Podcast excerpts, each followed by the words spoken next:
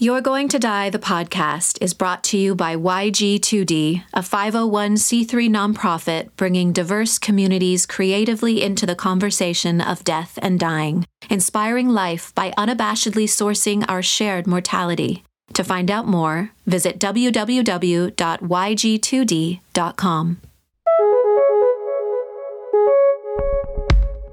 I just want to be upfront with you listeners, like I wasn't with this episode's guest, and admit to you that this conversation happened the week I stopped drinking coffee. I hope you don't notice. Coffee, I miss you.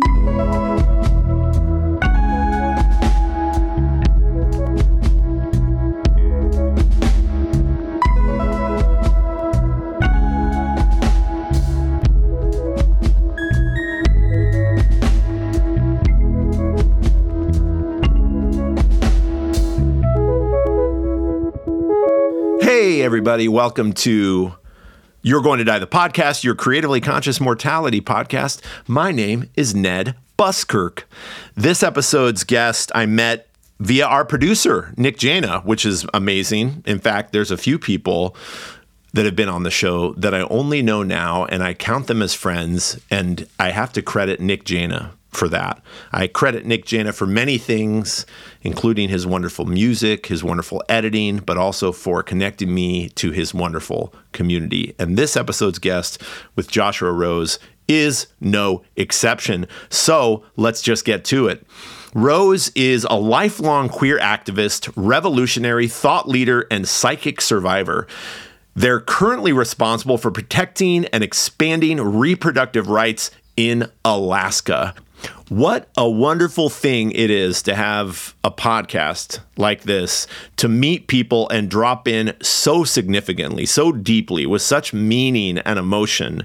This is the kind of conversation Rose offered for me, and I'm so grateful for them and our new connectedness.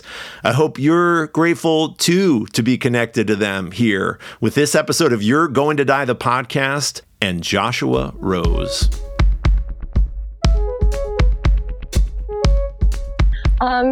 So I am very honored. My job is to protect and promote reproductive and sexual health access across the entire state of Alaska. So most notably, what usually that gets boiled down to in our culture war is abortion access. And so I have been able to be the director of the only abortion provider in the state of Alaska during the overturning of Roe. So as our federal right to access an abortion has been lost, and about 22 states have lost access to abortion at this point, but Alaska is not one of them. So it's a really interesting space to sit in, where across the nation I'm watching our government increasingly and more actively, because they've always been in control of especially Black and brown bodies in general, and especially anyone who can get pregnant who is poor. The government has tried to control what they do with their body. But sitting with that happening in large scale and publicly, while at the same time I've expanded access in Alaska with my team. And so it's just like a really strange place to sit in, to feel like some sense of accomplishment as everything crumbles completely around me. And sometimes, you know, I have to, I just get really like, what are we even doing? You know, what are any of us even doing right now here? I was like, we just, you know, I feel like I'm watching this, whatever this country was, crumble in my lifetime in front of my eyes. A lot of heavy stuff. Yeah, we are off and running. I want to keep going with this, because it mattered a lot to read your description of, it's like a snapshot of your work during one of the more intense times of ever doing your work, I imagine. And I'm just wondering if you can describe for me and the listeners, like what it was like to be doing the work you do when Roe fell. Yeah. So I started at this organization. I've you know, been working here for 5 years, and I've held almost every job. And I accepted the position as the director about a year before Roe fell, but knowing that it would.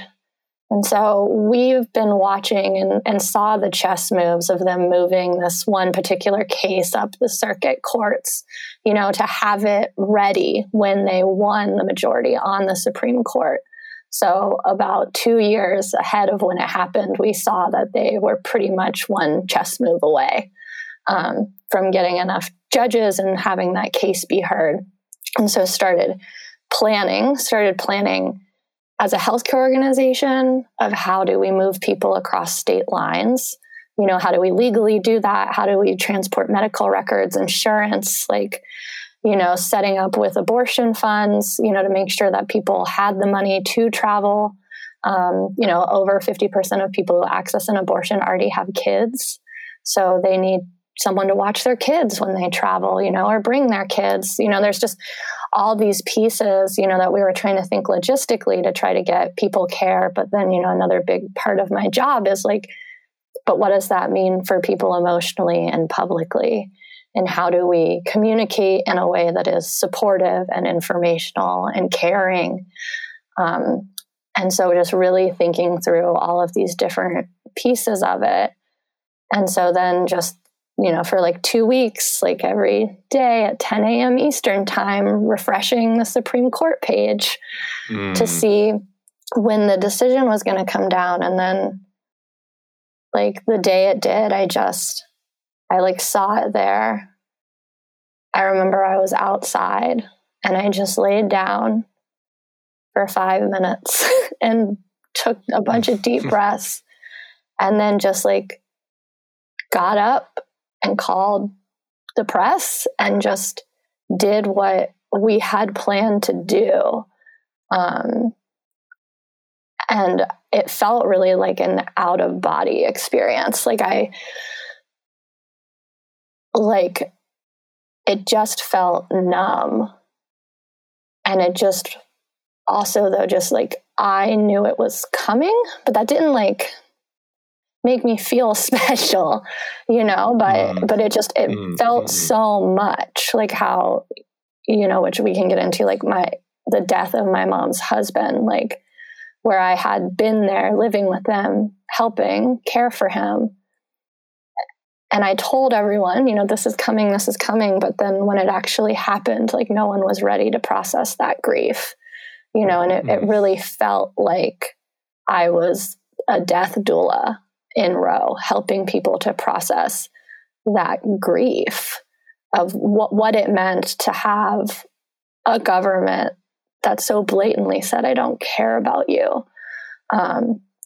You know, and really like processing that with a lot of white people, honestly, because again, like there's always been different systems of healthcare and access for people in this country. And it was like this simultaneous understanding that like your whiteness won't even save you, you know, in this like post end stage capitalism hellscape that we find ourselves in, you know, like they're coming for everyone.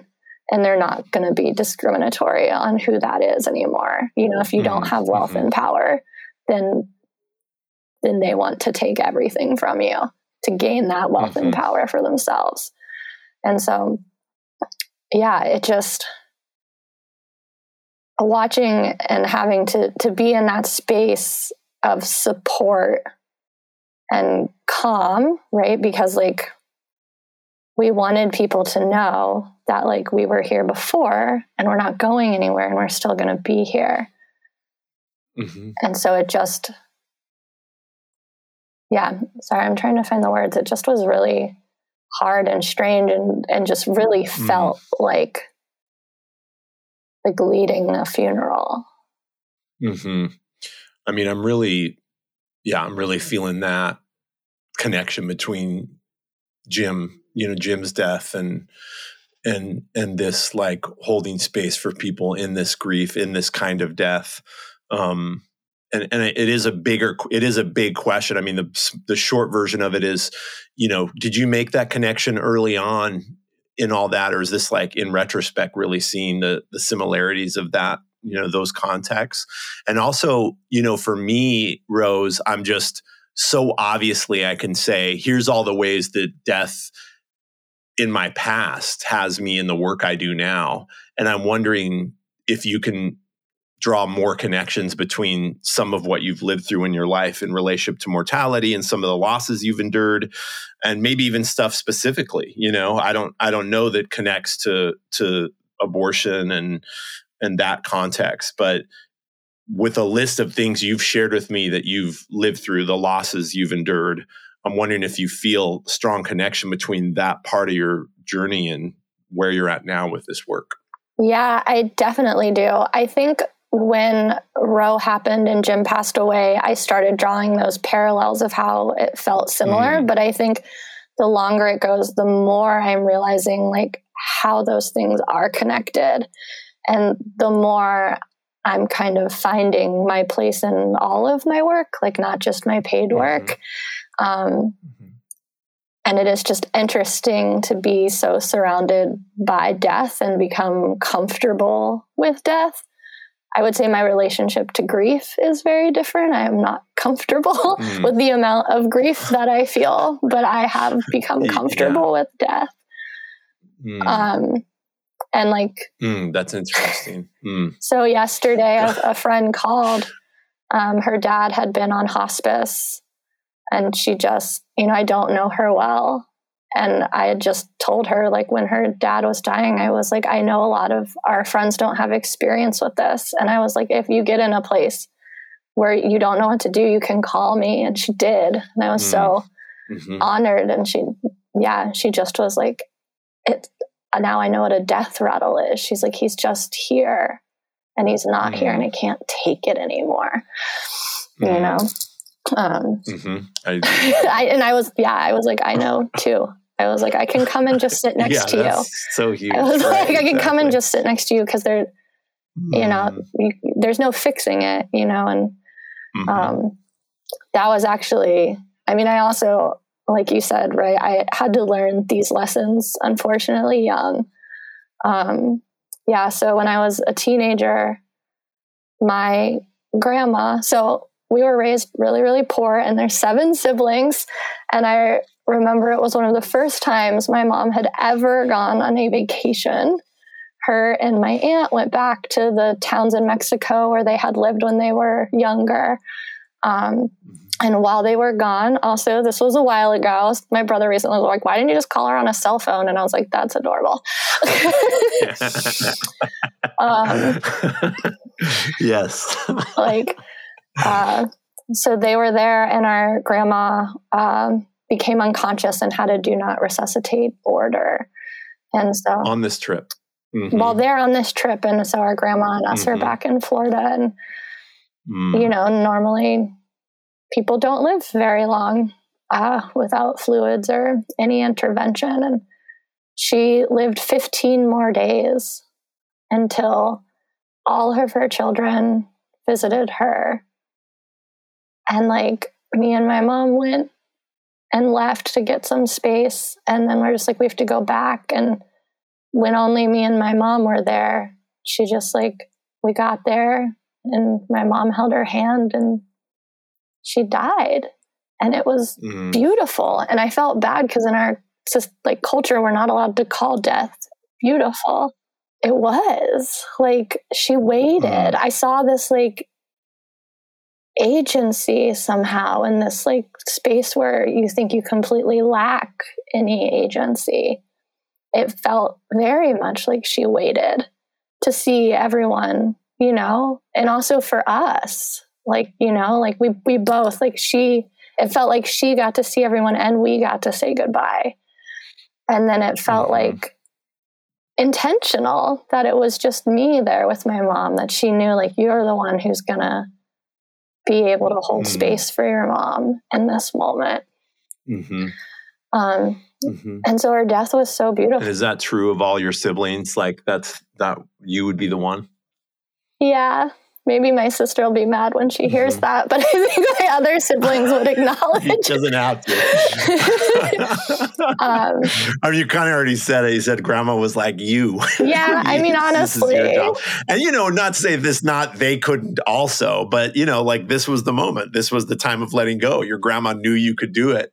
And maybe that would have been true at that moment for another one of the siblings. But just what I feel like you're acknowledging isn't like you're the only one. It was like you could right then. Yeah. You were right there with her. You know, that's so beautiful. That's so sweet. Yeah. And my other siblings were a lot younger, you know, and I think that part of it is that I have a lot of experience with death and grief, but I think another part is that I am more open to all of the things that means and feels, you know, than other people. And so she had... Well, I know, I feel that now, you know, it seems like, but was this the first major loss though for you? And so then the question is like, you maybe already were the kind of kid or young adult who could just have that inclination. You know, I wonder like my first major loss wasn't until my mom died, but I also think I was like ready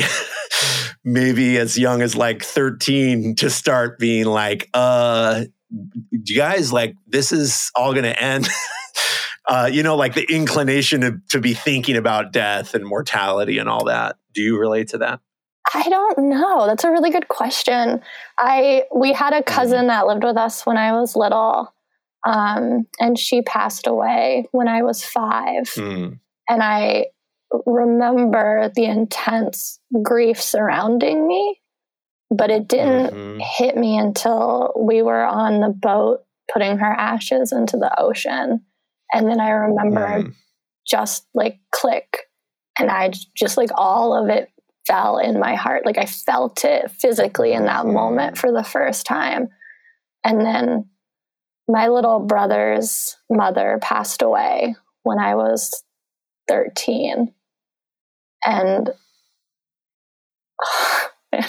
I was like just realizing this. I said her name the other day, and you know, I'm 41, and like it still hurts. Like it hurts so much. But I don't think those, maybe just from my age, or you know, like those were just pain. And then when my grandma died, I saw this other side of death, you know. Yeah. That it didn't have to be traumatic. Oh, yeah. Yeah, right. Like their deaths were. But then my grandma's funeral, because she was Catholic, none of us had ever really been in a church before. Like, I love this, by the way. I love this, which will you'll get to, the listener will hear the like contrast here, but the swap between this loss and another loss. I just want to say, I had to read that section a couple times because, it just feels like a really good way of highlighting some of the points you're making. I'm glad that we're making time for this. So the funeral, the funeral for your grandma is a Catholic funeral. We were all raised atheist. Half of my siblings are Jewish. My little brother had like just been bar mitzvahed, so he's having this like existential crisis about taking the Eucharist. I think that's what it's called. It's just like chaos. And then we go up to do communion. See, this is like everything I know is like from like Broadway plays, like Joseph and Technicolor Dreamcoat. Like that's what I know about Christianity. And our cousin spits it out, like not in a, like he's a kid, you know? And so they're just like, ceremony over, everybody out. And we get kicked out of the funeral. Wow. And I'm like... Because you know, like they're saying stuff sometimes in those contexts where they're like, you shouldn't be taking this if you're not right with God or right with the Catholic God. So, you know, so I'm just wanting to acknowledge it for a kid. Like that's sometimes that's what you're hearing. So to be in the middle of it and be like, I don't know, what am I eating? Who is this? Yeah. Wait, I'm maybe not. Maybe I shouldn't because whatever other religion or other beliefs I have. Wow. But that they would stop it and oh my gosh, in the midst of the funeral. Yeah. And so then we're going graveside and I'm like, get in the car with my mom. And I'm like, I'm so sorry. You know, that like, I was like, I felt like I was responsible for like all of the children in the family as being like slightly older. And my mom was like, oh no, that was great. Those things go on forever. So you just all could just bail at that point. You just used it as the out. Yeah. She was like, they never shut up at that church. And I was like, okay. Yeah. Yeah. And you're getting it like this beautiful, this is what I love about this story is, you know, it's important, I think, with this kind of thing to acknowledge, like with my mom's death, certainly the seeking something different in my work, but in other, you know, lives, other deaths that I've been a part of, wanting to support what I think is possible now, which is like something that has more of a container to it, something that like doesn't feel so lonely, something that might be magical and beautiful, and that there's no guarantee that it'll go that way. You know, even often the listeners heard me say, there's my mom's death and then my mother-in-law's was just the difference because there was a hospital, but also there were like really horrific, terribly difficult, even traumatizing things that happened in that loss.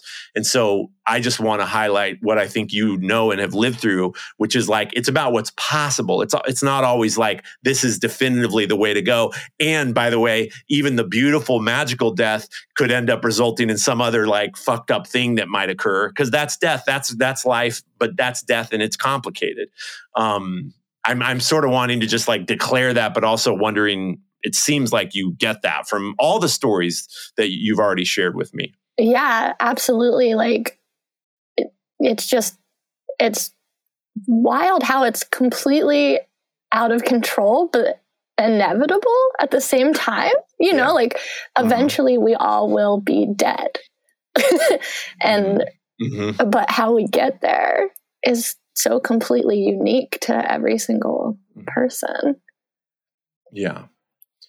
And then I think it would help now to hear you speak about the other loss that happened like within a week of that, your grandma dying. Yeah. So a week. If you feel ready. I want to acknowledge like we're clearly two people that are like, can we just get to it?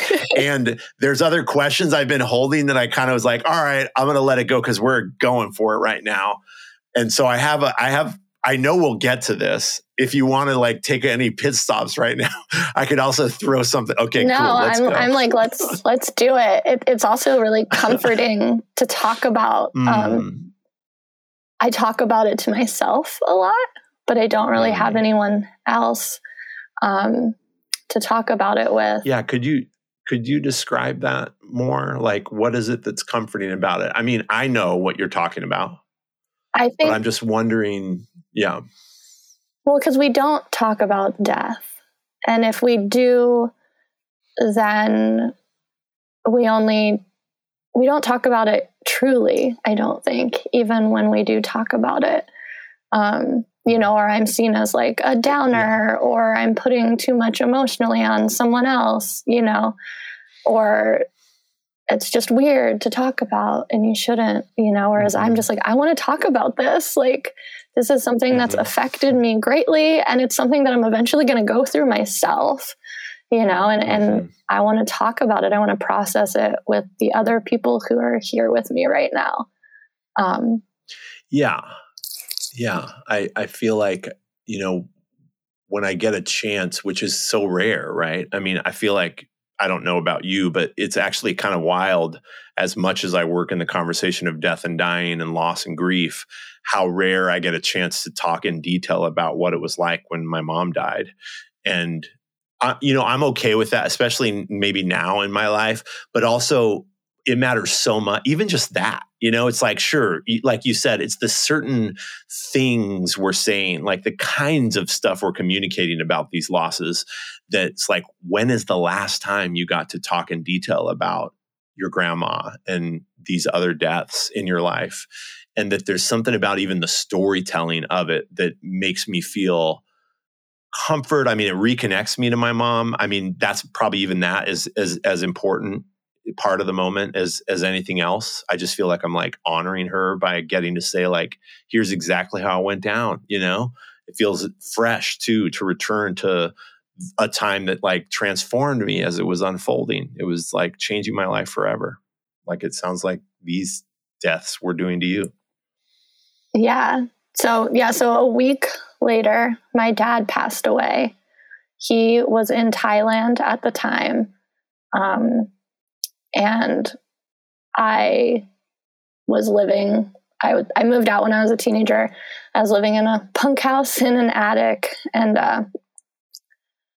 I came home and luckily I didn't see it, but my little brother's dad had left a Post-it note on the door that my dad had died and I should call my mom.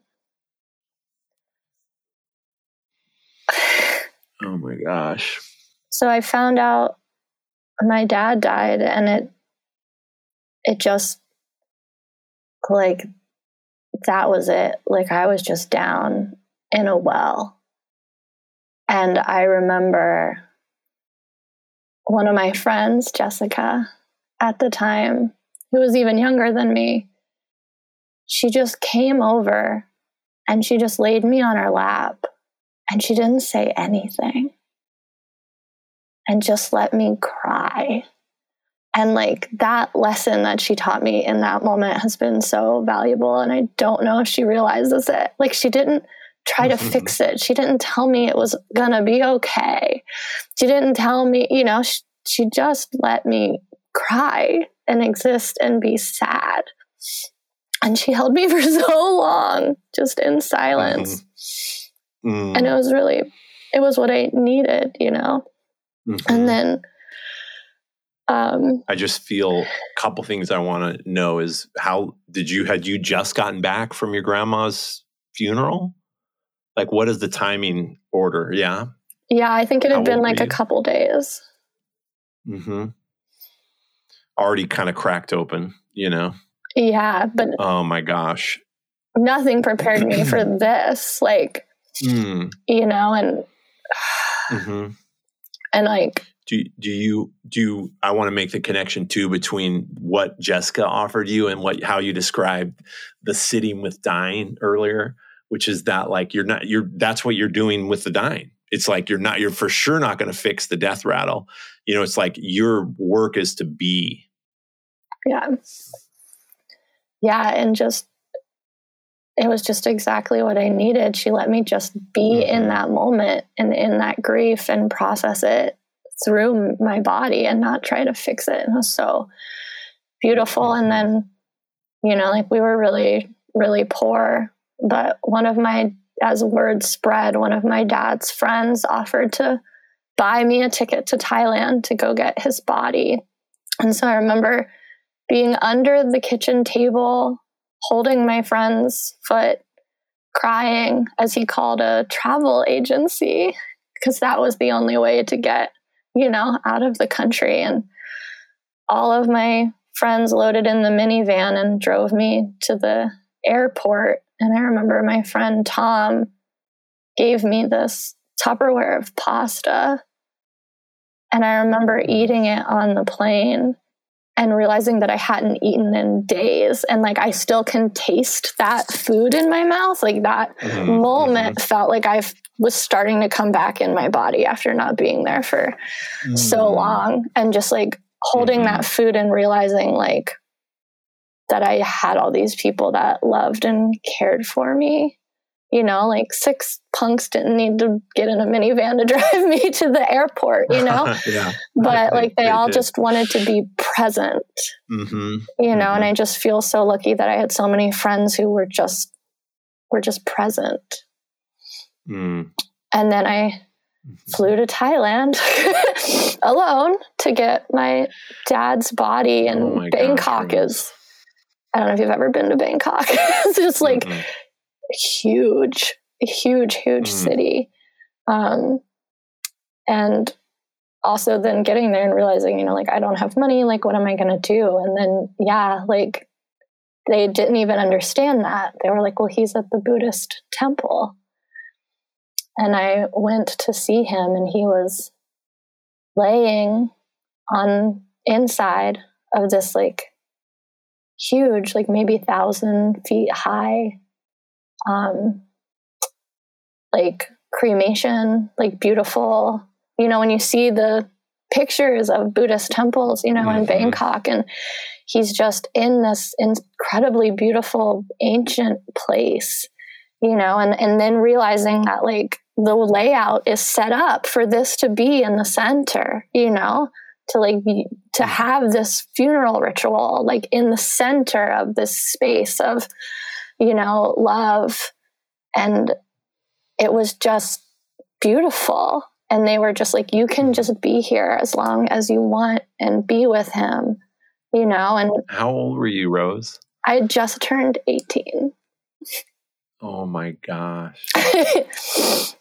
And like, you know, they just had so many options. They were like, you know, you can be a part of this ceremony. This is what we're going to do as we burn his body. Someone will be with him the whole time, you know. Like, did you know before you went that he was a part of a community or, you know, I mean, how did you know where to go? I mean, you'd be like, I'm not going to go into the logistics, but I'm just thinking at 18, it's like, why was he there? Why did you know where to go? Did you know when you got there that there'd already be plans because you're going to get his body, but you didn't know they were? Go ahead. Yeah. Yeah. No, I was just like at 18, I was, you know, washing dishes at a taqueria. You know what I mean? Like, I'm just thinking what in the hell that would have been like for you at that point. And also probably, you know, you were this person already to be the one to go. Yeah. You know? Like how you were in the world already, even by 18? I definitely have mentioned to my mom recently as an adult that now that I am a full-on adult at 41, I couldn't really? Imagine sending a child to another country to get a body. Totally. I definitely am like, maybe some choices were happening. Alone. Yeah, totally. Oh my gosh, Rose. Wow, that's insane. Like I know we didn't have the money, but like there were other people that, you know, could have gone with me. And so, I mean, I think someone talked to the consulate. I knew I had to go to the police station. So that was like the first place that we went. Oh my gosh. And then like how I said, like, it's just like, that was just what you do. Like, it wasn't something mm-hmm. special just for him. You know, it was mm-hmm. like in Thailand, like that is what, you know, the Buddhists do. For anyone that died. Yeah, for everyone. It's like he wasn't a part of the temple or anything. No, it just was, yeah. That's what they provide for the community. I didn't know that. Yeah, I didn't know that. I didn't either. Wow. And so also just that contrast, you know, and they're both religions, right? Buddhist and the Catholics. And just like mm-hmm. how the Buddhists were just so well prepared to shepherd me through the process and him through the final stages of his body turning, you know, back into elements and dust. Well, I would say that, you know, the Catholic Church is well prepared too. But just for, I mean, I don't want to go too deep into this, but you know, like these systems are set up in different ways that aren't honoring life and death, maybe. They're, you know, it's like the reasons they're doing what they do aren't as inclined towards like the sacredness or the holding of the spirit in a certain way. But I could even hear it as I'm saying, like someone who's Catholic could argue that, you know. But I just know the sterile context you're talking about. It's like no one's saying there's not a Catholic out there that didn't have a funeral that was really meaningful and held life like sacredly and with honor, and it was beautiful. Like I know that happened, and so many, especially in this country, of our systems, and I think some of our like religious institutions aren't maybe set up to do these things for the right reasons, you know? I mean, especially when you think about like how there's a funeral industry that's prepared, right? Yeah. But the way they're prepared sometimes is to make money, you know, off of this moment, you know? Yeah. In contrast to like the holding a sacred occurrence. Yeah, absolutely. There's beauty and toxicity in all things, depending on how you can approach them. So, but it just like walking into that temple, like I had no frame of reference for what I was walking into. And then to just see, I feel like the physical space and design, you know, in the natural world, like define and give you the ability to define your feelings. And so to be just completely destroyed by grief and to walk through these golden gates and see like this space that mirrored in the other direction, how much grief I felt, celebration of his life, and to have strangers put him in the center of all that. It's just like beautiful. And it didn't make me any less sad, but it gave me a conduit to keep moving with my grief. And that contrast really showed me, like, I think if I hadn't had the ability to start to process his death, it would have taken me like even longer. Like I needed that, you know, I needed to watch him go up in flames. Like I needed to see this closure and feel those feelings, even though it was incredibly hard.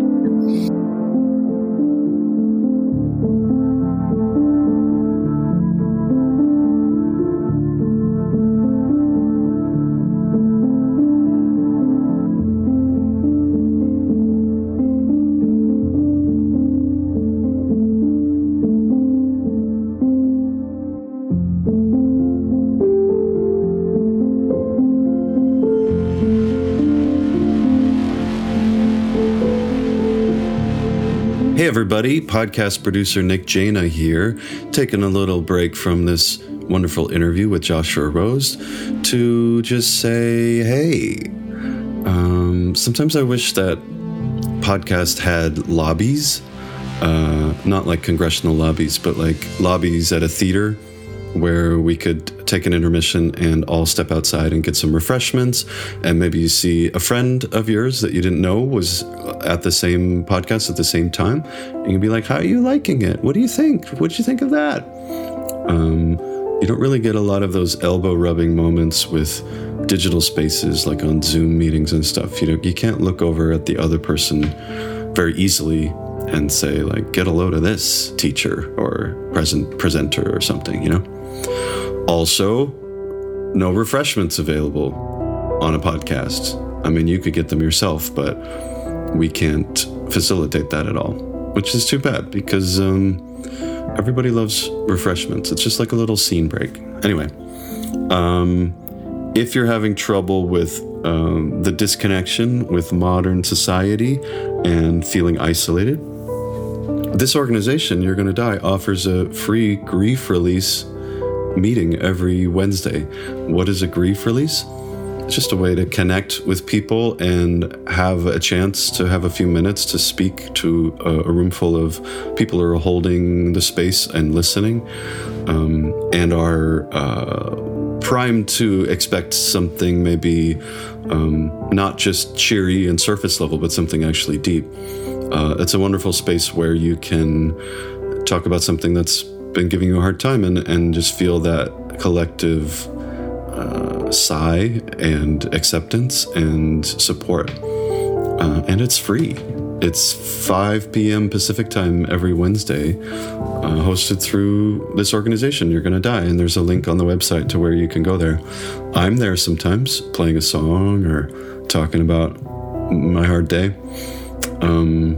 It's wonderful. It's a really amazing thing that this organization does completely for free. I didn't come up with it. Ned came up with it. Chelsea came up with it. Their commitment to wanting to be of service to the community, not just in the Bay Area of California, but all around the world, anywhere people are feeling this thing lacking in their lives. Perhaps it's kind of like a church space. Perhaps it's like a theater lobby space, a place where you can just kind of like have that bouncing off of energy and reflection and know like, I'm okay. I'm not the most singularly a lonely and ill-begotten person in the world. There are other people around me that see me, that can maybe just check in with me and smile about the hard times or cry about the hard times. It's a really wonderful aspect of this organization that I'm always proud of, whether it's in the open mics. What do we call those? Open mic concerts, I was going to say.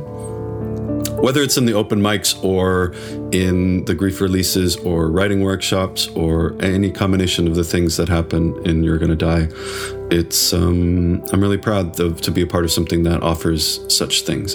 In addition to interviews like this one, this happens to be a good friend of mine, Joshua Rose, who I'm very proud of for being the leader of oh, my voice cracked. The leader in Alaska of maintaining abortion rights. And you might think, like, Alaska, what does that matter? Like, that's so far off the map, it doesn't even matter. But there was a time not too long ago when Alaska was the deciding vote on whether a certain Supreme Court justice was going to be confirmed. And there was a chance that the Alaskan senator could be swayed because they weren't completely, totally, ideologically one way or the other. Obviously, that didn't work out, but what happens anywhere in this country and the world matters. And my friend Joshua Rose is leading that movement that has not only maintained but expanded reproductive rights in that state. So I think it's a wonderful chance to connect with them on this wonderful podcast. And I'm just here to thank you for listening and to remind you that we have a fundraiser coming up for You're Gonna Die that's going to fund ourselves for the whole year. And if you've never checked in with us and the organization, it's much more than just this podcast. And you can go to YG2D.com to learn more about all the things that we do.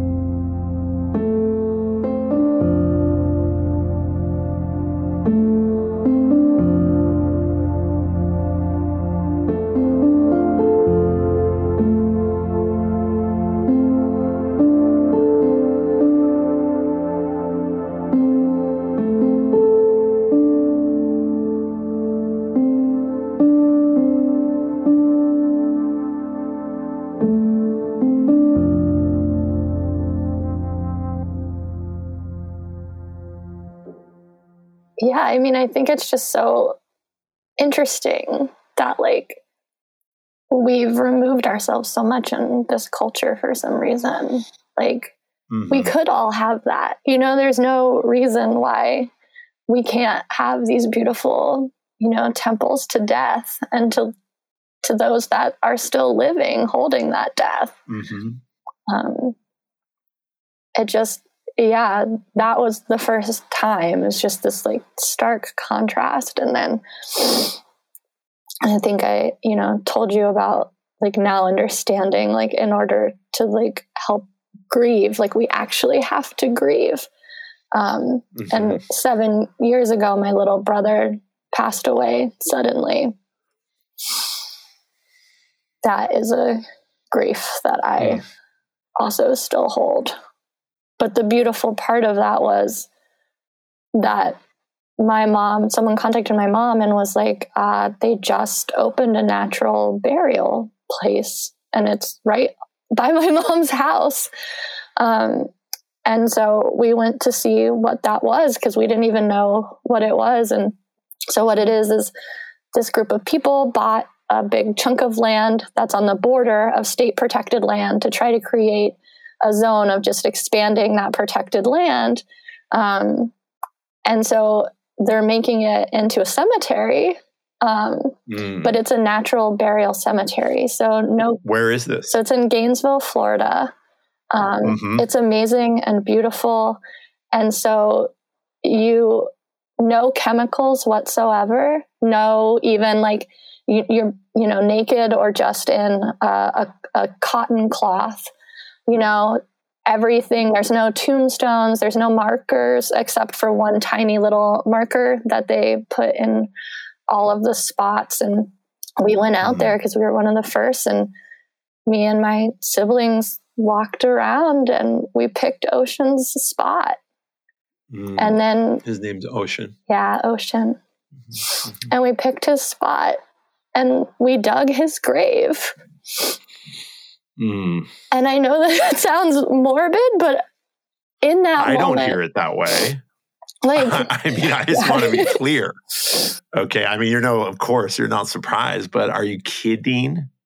And it once again was just like, these people had offered me the experience and the pathway to grief that I didn't know that I needed. And me and my brothers, my sisters, they didn't want this process for grieving. And I respect that. And we're out there in the Florida heat, just like literally, I'm like, I'm emotionally in a well and I'm literally in a grave and it's like 100 degrees and I'm just sobbing. And we're just all taking turns, like helping each other in and out. I remember at one point my brother Lakota, like reaching in because it had gotten too deep and I couldn't get out. And I'm just like, this fucking metaphor, like I'm in too deep and like the only people who can help me. Someone else. Yeah, exactly. Get out, is someone going through it with me is my brother, And Florida's sand, but we picked the one spot of clay in all of Central Florida. It took us 6 hours. Oh my gosh. And we held the record for longest grave digging. Is that right? Grave digging. Still, yeah, until recently we broke our record with Jim. So, you did? Yeah. Oh my gosh. We picked because he wanted to be next to Ocean. So back in the clay we went. So you were back there again for that. Wow. Yeah. And now, I mean, this seems very uncommon. Yeah. Like the option for this. Yeah.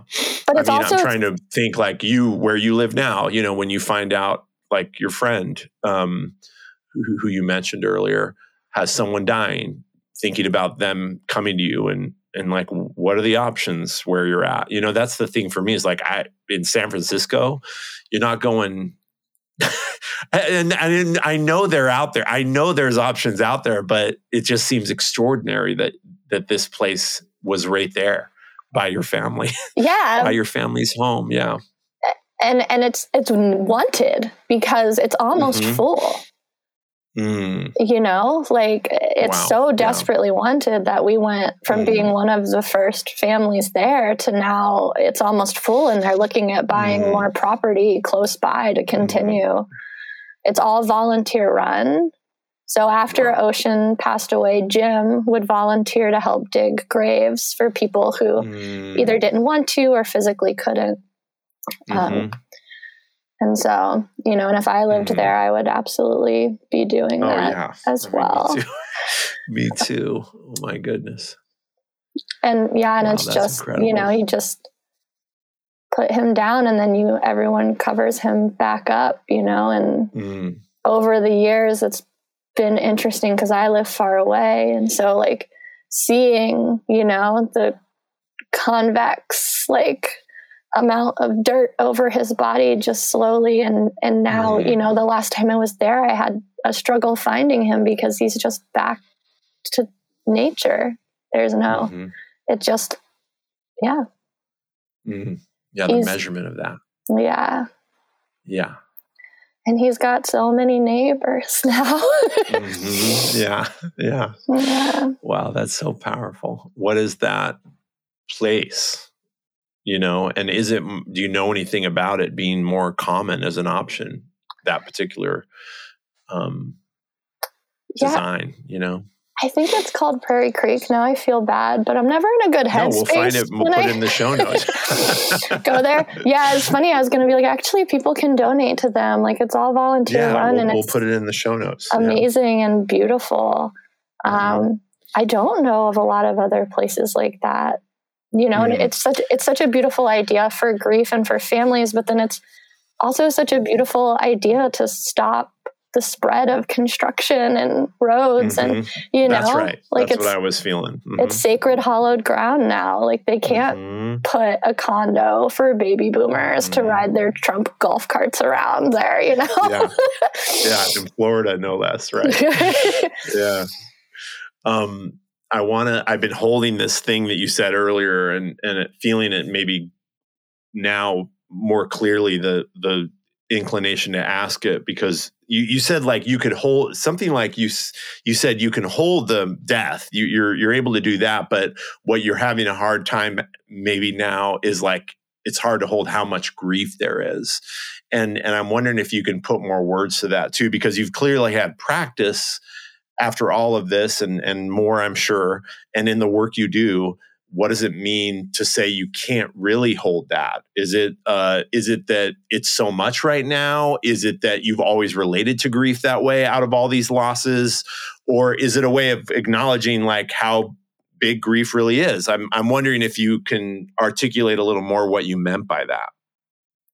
Yeah, I think like the act of death and all the different ways it can look, I'd feel comfortability with, but the pain of grief is just still so overwhelming.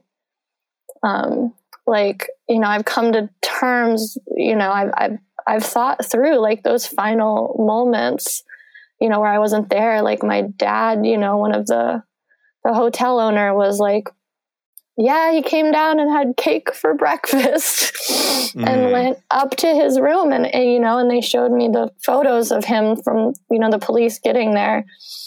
And I struggled a lot with like, what did he feel so alone? 'Cause he was alone, you know, and my brother passed away in his sleep, you know? And so just wondering like, was he in pain? Did he know? And, you know, I've like, come to terms with the fact that like I just won't know till I die what it's like, you know, in those final moments. Yeah. But the pain I still feel from not having them in my life is like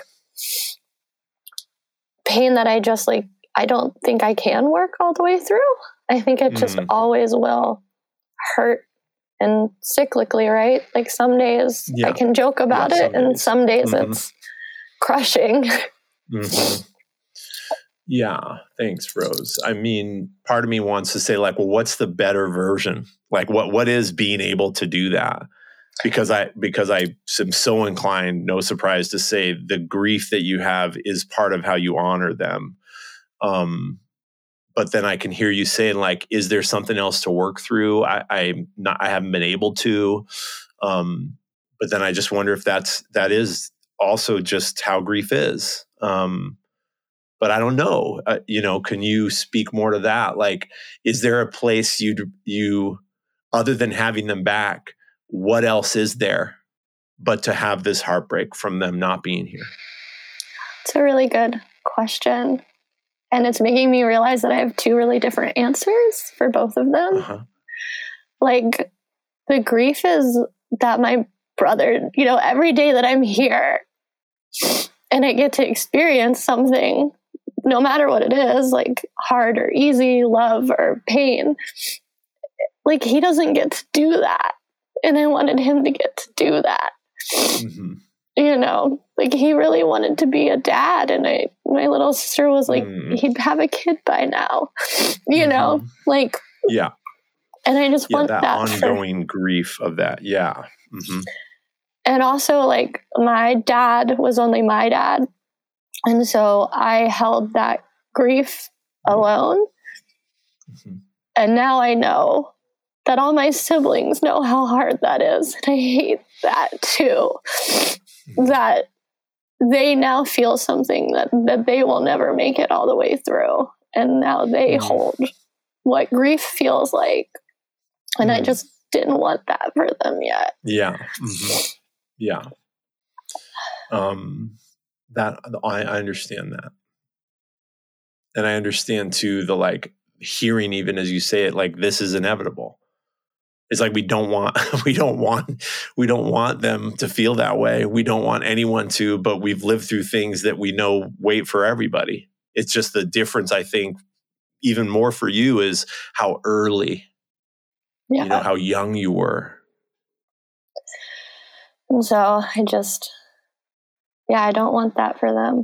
But when it comes to my dad, I'm more selfish. I wanted more time with him. Mm-hmm. He was a really amazing person, and I feel like my life would be really, really different than it is right now if he had, you know, still been alive, if I had been able to still share experiences with him and get advice from him and love from him. And so that's really hard too, to be like, my life was altered in so many ways. Like I had to learn to hold grief at a very young age. But then it also meant that I didn't have the love and guidance and support of this parent that offered me a lot of those things. Yeah. I mean, I obviously relate.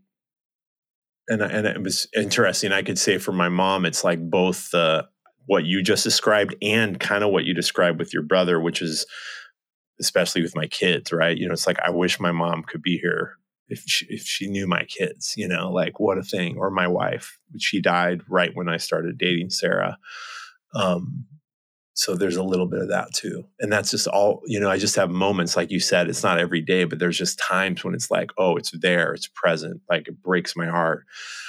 And it's not always that hard. You know, there's times when it's not, you know, I do feel right now with this loss I just shared with you, this cancer patient who's dying, there's been fear in our community too around them being alone.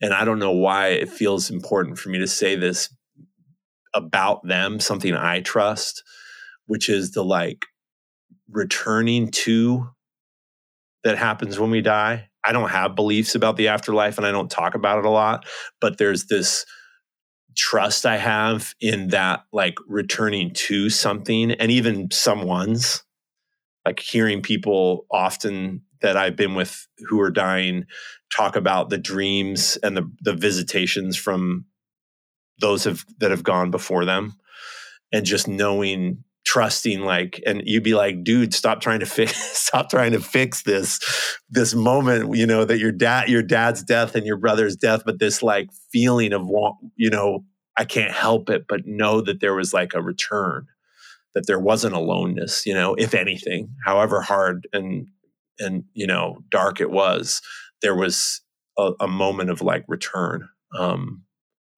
I don't know why I have to trust in that. Maybe that's me just like trying to make the inevitable better. It's sure that's what it is, but it feels worth saying right now. No, I think you said that because it made me remember something that I had forgotten, which is, because I also am like, well, I don't know what, if anything, is going to happen. But Jim was having all of these dreams. And he would like describe the people, and it was people from like our family visiting him, you know, and like, I don't know how to explain that,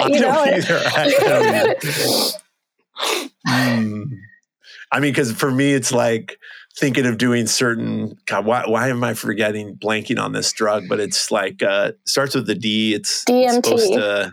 Yeah, DMT, that we can take those right now. We could go and get some and like light up the things that get lit up when we die, right? That's the idea.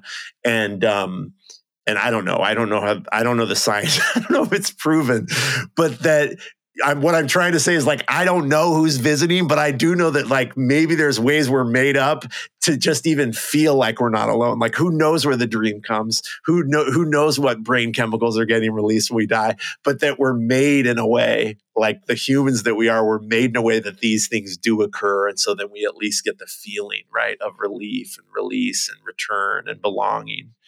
So I mean, it doesn't have to be like, well, it's because God exists and everybody's waiting for us to enter the next room, you know? No, which I know some people need that, but go ahead. Yeah. Oh, sorry. No, just like, yeah, like DMT is actually kind of fascinating to me. Like when I learned about that and I was just like, bodies are so cool.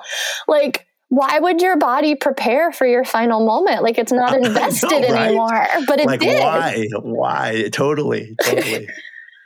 Yeah. I didn't even think about that. Like if I'm just like, well, it's just the body preparing you, you know, to make it easy. It's like, but why the body decide? Why would the body even decide to do that? That's great. And there's something reassuring to me in that question. It's like, well, there's more. Yeah. There's something else we don't know yet, you know? Yeah. Okay. So this is, go ahead. Go ahead. Well, I'm feeling what we're touching on it already. And you said it earlier. It's like, I'm good with death. And I'm like, well, I know this story already. And I've heard it a couple different times in a couple different ways. And we got to make time for it. I mean, the question to get us there is like, is part of why you're good with dying is because you did already. And this is how, you know, but you go how you want to go into this. I'm not sure if that's the way in, but. No, I think it is. Yeah. I mean, this is a lot. Everything about me is a lot. I did you an icebreaker at work where you did write your memoir in 6 words. And I was like, me and life, we're a lot, you know? Yeah, totally. God, glad we're in the same club. So yeah, still not 100% sure that I am not dead. Olivia won't tell me yes or no, which is not further helping. But, you know, if I am dead and I'm still going to work, then that's rude. And yeah, I guess I did go to the hell that you all got a job. Yeah, that all those homophobes said that I was going to. I guess they were right. It's just capitalism. Yeah. That's hell. It's hell. Yeah. But yeah, so a couple years ago, I started having these really intense dreams where I would be driving in the dark and hit an animal and die. I know they say you can't die in your dreams, but I die in my dreams all the time. I don't know. Okay, so that's proven wrong. I die in my dreams all the time. And so I just... And it was happening with like so much frequency and so much intensity, like every time, just on repeat, every time I tried to sleep, just, you know, in the car, I hit this animal and I die. And I live in Alaska. So in the summer, the sun never sets. And so I make it through that winter. And then I'm like, I calm myself because I'm like in the dream, it's dark. And it's not going to be dark for months, so you don't have to worry about it. And I had gotten after like a month or two to a place where I still was having the dreams, but I wasn't like emotionally stressed about it because I had more time, right? And I live in Alaska. People hit moose all the time. So and I'm like, I'm going to hit a moose and I'm going to die. And so then I fly down to meet with my friend Nick. And he's going to do... Nick Jaina, the fabulous Nick Jaina. Oh my God. I know we're friends. I have cool friends. And where he's doing a writing workshop, and we're going to travel around Utah. And it's the first night, and we're in the car, and we're driving through the mountains in the dark. And I just realize, I'm like, this is the road on my dream. But because, you know, I've been socialized that you don't just like say like, hi, so I had a dream that we die on this road. Can we pull over? I didn't feel like I could say that, which now I realize if I could say that to anyone, it would have been Nick. And so I'm getting like increasingly more, I'm just like, this is the road. I should say something. And then as I'm working up the courage to say something, just bam. And like all of the sudden we have hit an animal. There is a huge animal. It's my dream. Like we hit this dark, giant animal in the middle of the road, but I don't die. And so we hit. I mean, that we know of. That yes. We know of. Well, and then this is why. So we hit it. Nick does a great job, like not panicking and just slowly coming to a stop on the side of the road and get out of the car and then realize that there there are these black creatures everywhere, and there's cars coming. And so this other car coming the other way is like slams in, and then another car slams into another. And I realized they're cows. They're all these giant black. Multiple cars are hitting multiple cows. Yeah. And they're just like, but I don't understand what's going on because you can't really see them, and it's a dark mountain road, you know? And then like, and the cars are still coming, and there's still cows everywhere. And I'm like, I know that, you know, I'm like, if I'm in the road, people can't see me either, but I'm drawn to help people, you know, in these vehicles. And like, one was a car of like teenagers, like, you know, and then finally like a truck does stop, and, you know, he's able to put on his blinker so we can start to like slow down traffic. But we're so far out, you know, that it takes the paramedics a really long time to get there. Every other person but me and Nick was medevaced out. Like they, like everyone else was like, wow, oh my goodness, very hurt. And then like when I was trying, your car is destroyed. Yeah. Just everyone else was like severely injured.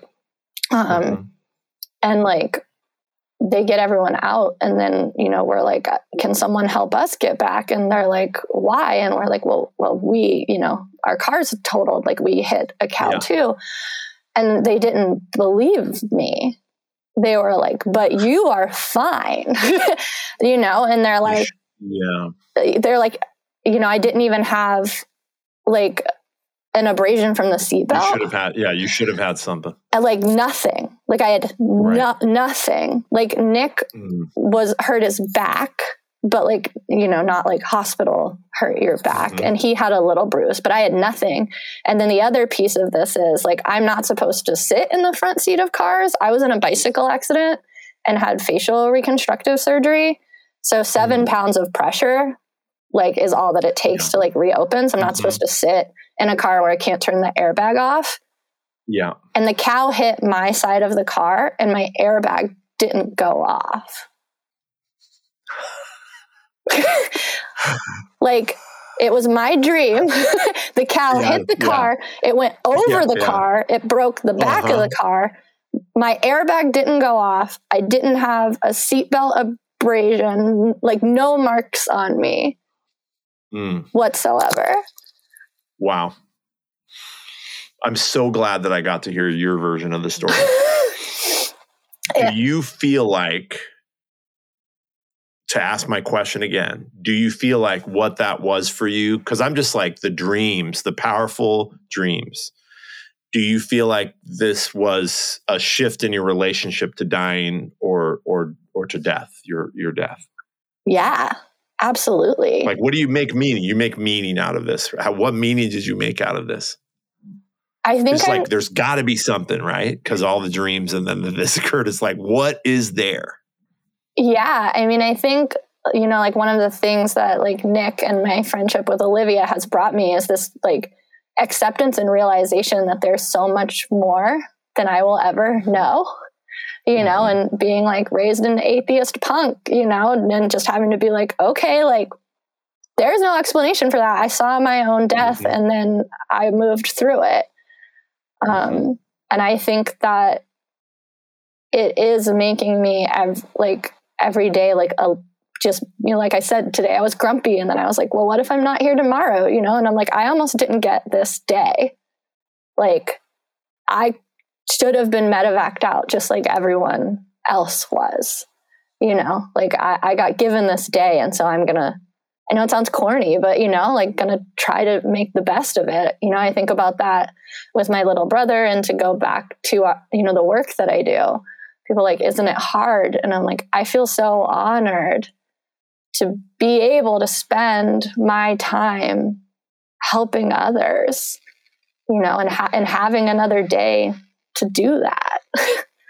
And to be able to change the way that our organization and everyone sees, you know, healthcare and autonomy and death and life. And, you know, one of the reasons I think that the losing abortion access was so hard that we don't talk about is that like what people were grieving was possibility and hope, right? And like, when you don't give people access to sex education, when you don't give people access to abortion and healthcare, this really amazing, beautiful thing about being human, which is like loving each other and all of the different ways that that looks, and how for, you know, a lot of people that love manifests into physical touch and relationships. You know, we call it love making for a reason. And if now in the back of your head, you're like, what if, you know? What if I get pregnant and I don't finish school? What if I get pregnant and I'm in this relationship with this man who's not healthy, you know, for me in the long run or right now, or, you know, and so what we've really stolen from like an entire generation is the hope and possibility of what their lives can be. And I think that's really what this nation is grieving, is a loss of something really beautiful about being human. And now it's always going to be toxic and scary for a huge group of people.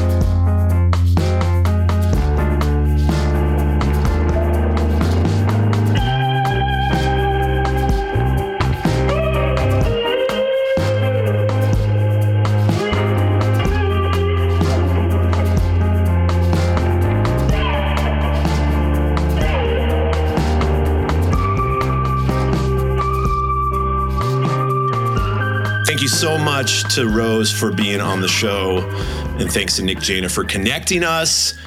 Rose has asked that you go to Prairie Creek Conservation Cemetery. We'll put the link in the show notes. If you remember, that is where some of her family has been buried. Love that story. Love that part of our conversation. So you can actually go to that link, find out more about what they're up to. Maybe it'll inspire some place in your community to do something similar, but definitely go there and support that organization. Also, go to the Northwest Abortion Access Fund, another direction that Rose is pointing us to offer support, donations, contributions for that organization as well. Yeah. And Nick Jaina, thank you so much for bringing your friend into this conversation with me. So glad that I got to talk to them. Thank you for talking with my friend. I was telling you earlier that I've spent hundreds of hours on road trips with Rose, and hearing incredible stories from their life. And every time we're on this new road trip and they're telling a new story, I'm like, how have I not heard this before? And I had that same experience in this interview of listening to this. Like, how have I not heard the story of you getting thrown out of your grandmother's funeral? Yeah.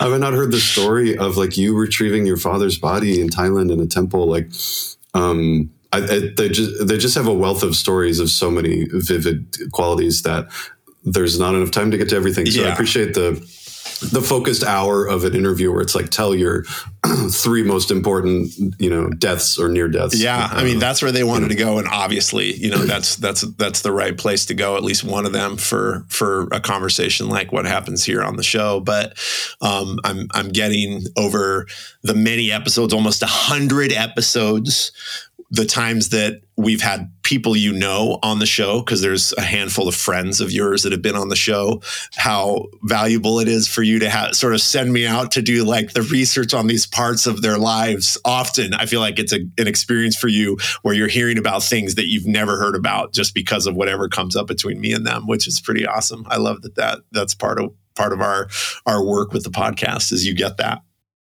Yeah. Maybe I should interview some of your friends so you get that experience. I think so. It's a problem with like super close, longtime friends is you never like kind of reset and just be like, hey, tell me like the most essential stories of your life. Right. It's like, Oh, we never went over that. I it's feel just that's kind of true. You know, like there's people that I know now that I consider friends that I haven't really told about my mom's death. Like they know she died probably, but like I've not told the story of it, which actually matters a lot to me to share. But yeah, there's something about being at this stage in life, I guess, as you compile so many like Rose has, where it would make sense, you know, it just doesn't come up. There's so many things to talk about. Speaking of which, I'm really glad we get to have this more than usual. I'm always glad, Nick, to get to talk to you at the end when we do. But Rose and I were so emotional and carried away with our conversation that there was a little bit of the story about you and Rose hitting a cow that was left out. And so I kind of wonder if you could fill that in, if we could return to that. We've talked about it on the show before, I feel like, but I at least have heard about that story from you. But I'm wondering, what can we finish that story right now? Yeah, you both said that. And then I listened to the interview and I was like, well, it's not like you left before saying whether we died or not. You know, I mean, well, clearly we did reach like a stasis point. I don't think I knew this part of the story, though, because Rose emailed me afterwards and was like, oh, my gosh, I forgot to say that this happened afterwards. And you'd never told me that. So I guess I did get a little over. Well, now let me see if I can remember. There's something about the name of the owners of the cows. Okay. So yeah, if it's not obvious, like it's unusual to have a cow on a highway, right? Like, you know, you might just think like, oh, well, Utah, who knows like what's happening there. But like, they wouldn't want their cows to go on the road. Yeah. There are like safeguards in place to stop that from happening. The theory was that, you know, those cow grates that cows can't step over, that it had filled up with enough dirt that some were able to walk over, and it was the middle of the night and somebody just didn't see, and they were all black cows. And so they just kind of like wandered out. And I like to think about their perspective of the night, the cows. It's like, oh, cool. Oh, let's go this way. Oh, we've never been here before. And then suddenly they're in the middle of a highway. But it seemed to be, when we talked to the sheriff and we then had to go back, you know, my car was totaled and I was living in my car at the time. So like my car and my house were totaled essentially. And I was stuck in Provo, Utah, just not knowing what to do next. Fortunately, our friend Olivia knew a nearby witch who, went with us to do a ceremony near the point of the accident. I'm sorry. I want to treat this as matter of fact. And I just want to acknowledge listeners that are listening to this story and getting how just wild it is, even just to say, by the way, Olivia, another person who's been on the show, who just said they knew a witch nearby. I'm sorry. That is wonderful. And I just want to highlight the wildness of this story. Okay. That's just a quick interjection. Okay, go on. There's so many details that are wild that I'm actually leaving out, but like, you think you don't need a witch in your life, and then you like hit a cow and you're like, I need a witch, you know? And part of it was like, I want to, it's funny. Okay. Here's another detail. Like Rose mentioned, I was doing a writing workshop right before we ran into this cow. The last exercise of the writing workshop was like, I'm assigning archetypes to everyone here. Go off and write from your archetype. And I listed a bunch of them and I just assigned them randomly. And I went around the table. When I got to me, the one left was Minotaur, which is like half man, half cow, you know? And then I run into a cow. And so like part of my feeling afterward was just like, how do I dissipate this energy? Like I went to like a chiropractor to like deal with that, you know, physical trauma, but also just like, I just like smashed into a pregnant cow and like merged with that spirit. And like, how do I kind of let go of that fear and trauma and stuff? So we went up with this witch up to near this spot, and we like built a little circle and like had this little ceremony and poured out some oil and had some offerings to the land and to the cow. And we found out while up there that the ranch that was like likely the ranch that these cows came from, the name of the ranch was also Rose's last name. And so it was like potentially like a lineage that was related to Rose. And so, yeah, thinking of all those ways of like my ancestral baggage literally came in to like reenact my nightmares about my own death. And somehow that didn't take, you know, and I didn't die, but I still like literally confronted my ancestry, you know, in the middle of the night. Yeah. You know? Oh my gosh. And so, and yeah, Rose got on this trip that they mentioned in the interview of just like, did I die? Yeah, right. I never was fixated on that in the same way. Obviously, it's that blurry. Like even talking to Rose, I was like, still, are we dead? It's 4 years later. Yeah. And they're right. It's like, oh man, that I kept going to work even though I was dead. That would be a bummer. Oh, you know? Yeah. I also just want to then acknowledge this last part is extraordinary. All these details. And I just want to acknowledge you for having a life that has so many extraordinary details. You take them for granted. You're like, what else was there? No, I don't. That is, well, I just mean that like, those are wildly significant pieces of the story that I don't think I ever heard. Let's maybe take it for granted is not the right wording. It's just that there's so many, you can't even tell them all, you know? Okay. The biggest one that I didn't mention. Another one. Shaquille O'Neal was there. No, okay. Okay, yes. Yes. He was there. A few days after this accident. Standing in the field, Shaquille O'Neal is just standing there. Forgot to mention that. Go ahead. A few days after this accident, I was set to release an album called Black Rainbow, and I would describe the meaning of that term as a black that is blacker than black. Like when you see like a shadow at night and you can tell that it's like a richer black than the night around you that you thought was black. And that was what I saw in that split second when we saw the animals. And I dispute Rose's telling of this because I distinctly remember that they knew immediately. They shouted cows. But in that split second before they said cows, I saw just a black shadow on the highway, and it was moving slowly, and it was inexplicable, and I remember being struck by the beauty of it, and I remember in that short period of time thinking, "There's the black rainbow," and so like on my own little timeline, I had this like reckoning with like premonitions of like, "Oh, there it is! Oh, it's beautiful!" And then Rose shouting "cows," you know, and then hitting this thing. But that was in the era and the time for me of just like thinking about like, what is the black rainbow? Why do you just call things this and then put them out into the world? And that was it. I ran right into it. Yeah. Wow. Thanks, Nick. Thank you so much. And thanks to Rose and thanks to all of you for being on this adventure with us. We might all be dead already. So if so, try not to work too hard, find some fun, find some lightness. Okay. And also if you're alive, thank goodness. We're so glad you're here. Thank you so much for listening to You're Going to Die, the podcast.